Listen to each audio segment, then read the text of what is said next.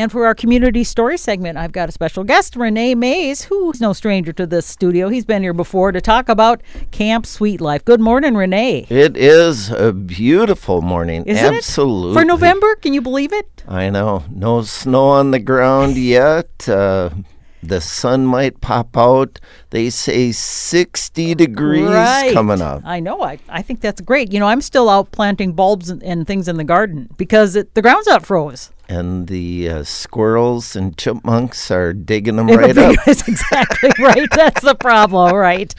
See, we're going to talk about um, Camp Sweet Life and bowling because those things go together because you got a big event coming up on Sunday, November 12th. Is that this Sunday already? It is. is. Oh my gosh, where's time go? So Camp Sweet Life is the group you're affiliated with and let's chat about what is Camp Sweet Life for folks who've never heard about it. Yeah, so Camp Sweet Life is a program that supports kids and families that have type 1 diabetes.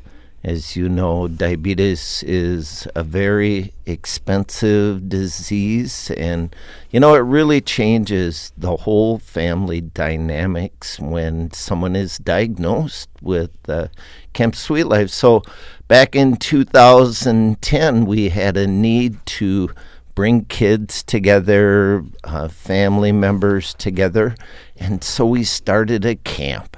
And because was there really anything out there for these kids? You know, because there's there's camps out there for kids like who have suffered loss of a parent, like a grief camp, or you know all sorts of things. But there was nothing for kids who have this type of diabetes. Yep, nothing in the whole state of Minnesota, Really? and we're still the only diabetes camp in Okay. Minnesota. There's camps over in Hudson, Wisconsin, Camp Needlepoint, Iowa, Camp Hurt, Hertko Hollow, uh, South Dakota. I mean, almost every state has a diabetes camp, and now Minnesota has Camp Sweet Life. And how many kids are affected by this? Do you know in terms of diabetes in in Minnesota? Yep. So in, in Minnesota, they just came out with new statistics that talks about uh, the fact, and don't quote me on this because I didn't bring my Sheet? my my sheet, my little cheat sheet with me, but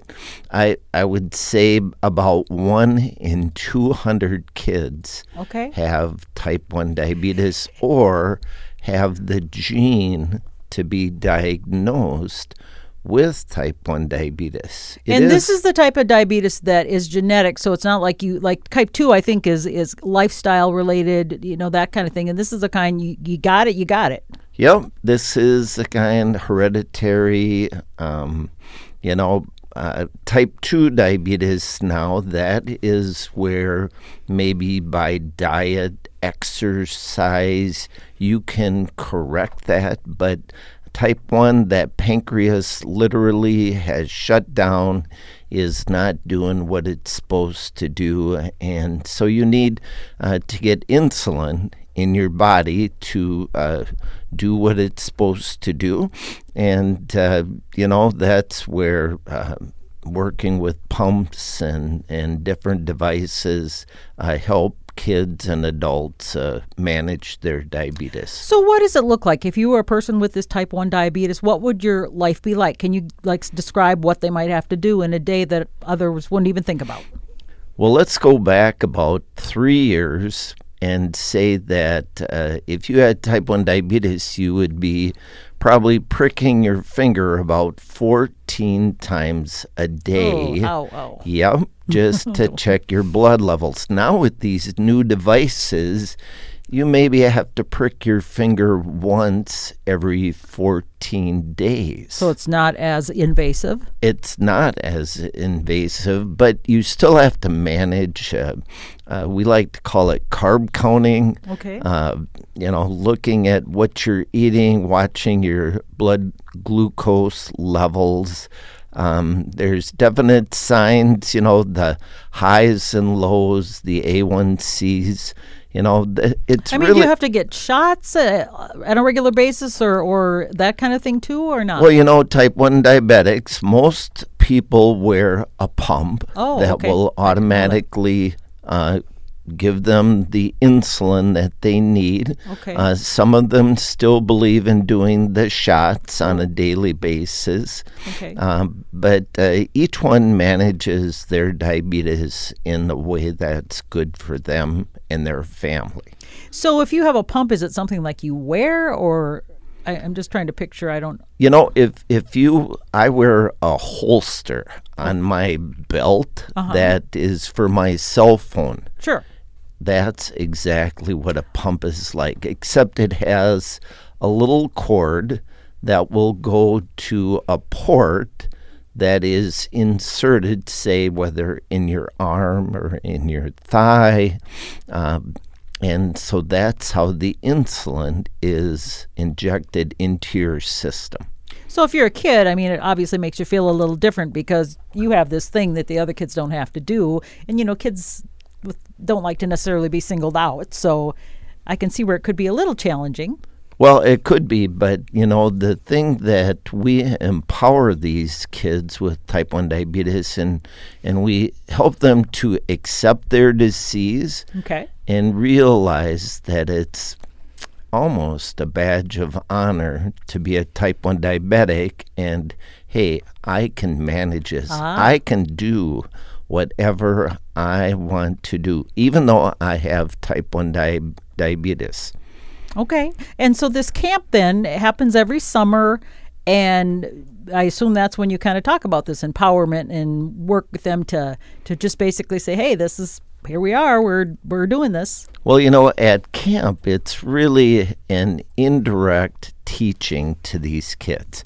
You know, we we want them to come to camp Mm-hmm. Fun. and have a week of fun. Yeah, Yep. I Zip line, swimming, shooting sports, horseback riding. Uh, last year we did Ninja Warrior. We had Katie Bone come to camp and show us, you know, she's a professional athlete and how she manages her type 1 diabetes. But we want them to have fun. But in the meantime, we're going to show them how to carb count, maybe how to uh, inject and put a different site in in a different spot.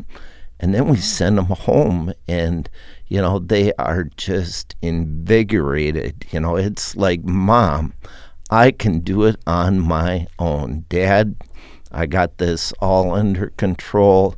You know, the stories that we hear from parents after they get, they can hardly wait for camp next year to see their buddies again and, you know, have a good, have another week of good solid. Plus, the parents get a week off. You know, they get a little reprieve from Where does this camp take place? so we uh, hold camp at Camp Courage, which is up by Maple Lake, Minnesota. Oh, okay. Yep, right. It's uh, an accredited facility.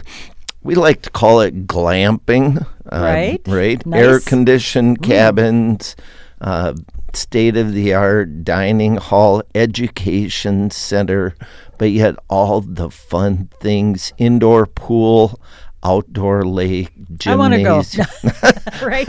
No mosquitoes. Nice. Well, it costs money to put on a camp like that. I assume you have to have health professionals there, you know, because it's uh, related to uh, diabetes. and so that all costs money. And I know that one of the things you do is you raise money for Camp Sweet Life to help these kids out. And you've got an event this weekend coming up on Sunday. So let's talk about that. It re- relates to bowling. Yep, and you know there's a little pun there because it's called strike out type 1 ah, diabetes. Okay. So we want you to come to Victory Bowl and watch people bowl that have committed. We have eight teams that have signed up to to bowl. You can cheer them on. You can write a check if you so feel to make a donation. Uh, but just you know, find out more about type one diabetes and you know how it affects our communities here in Mankato and surrounding.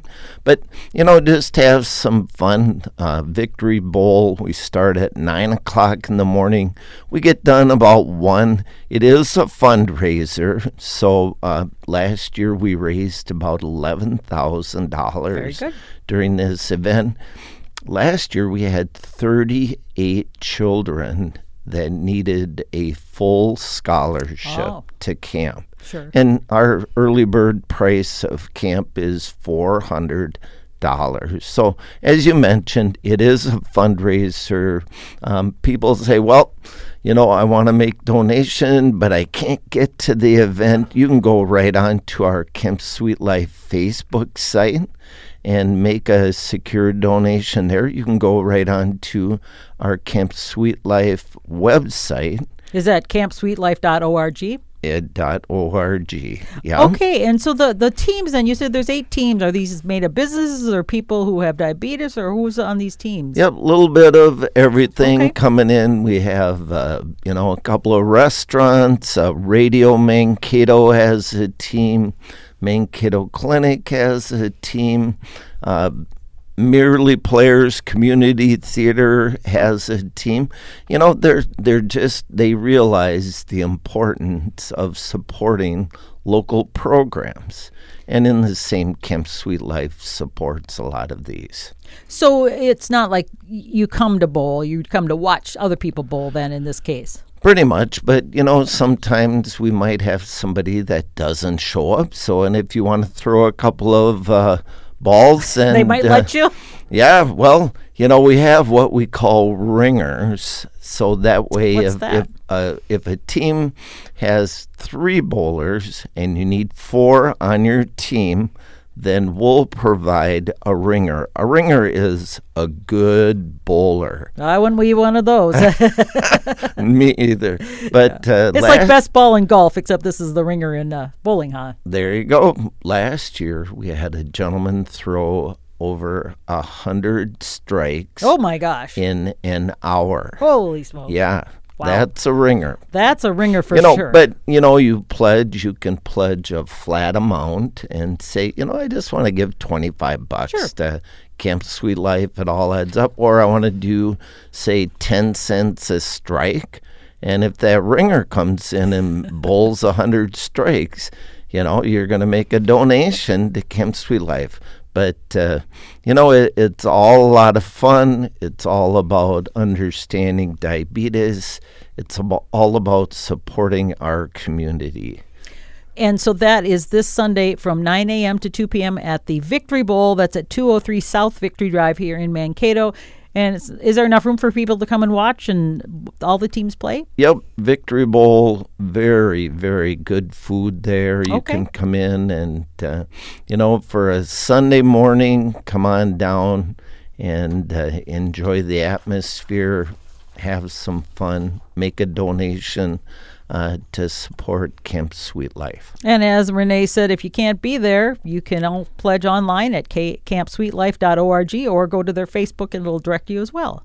There you go. Anything else you want to add, Rene, before I let you go? I hope you get a great turnout. You know, I will add one more thing. We have an online auction going Oh, on right now.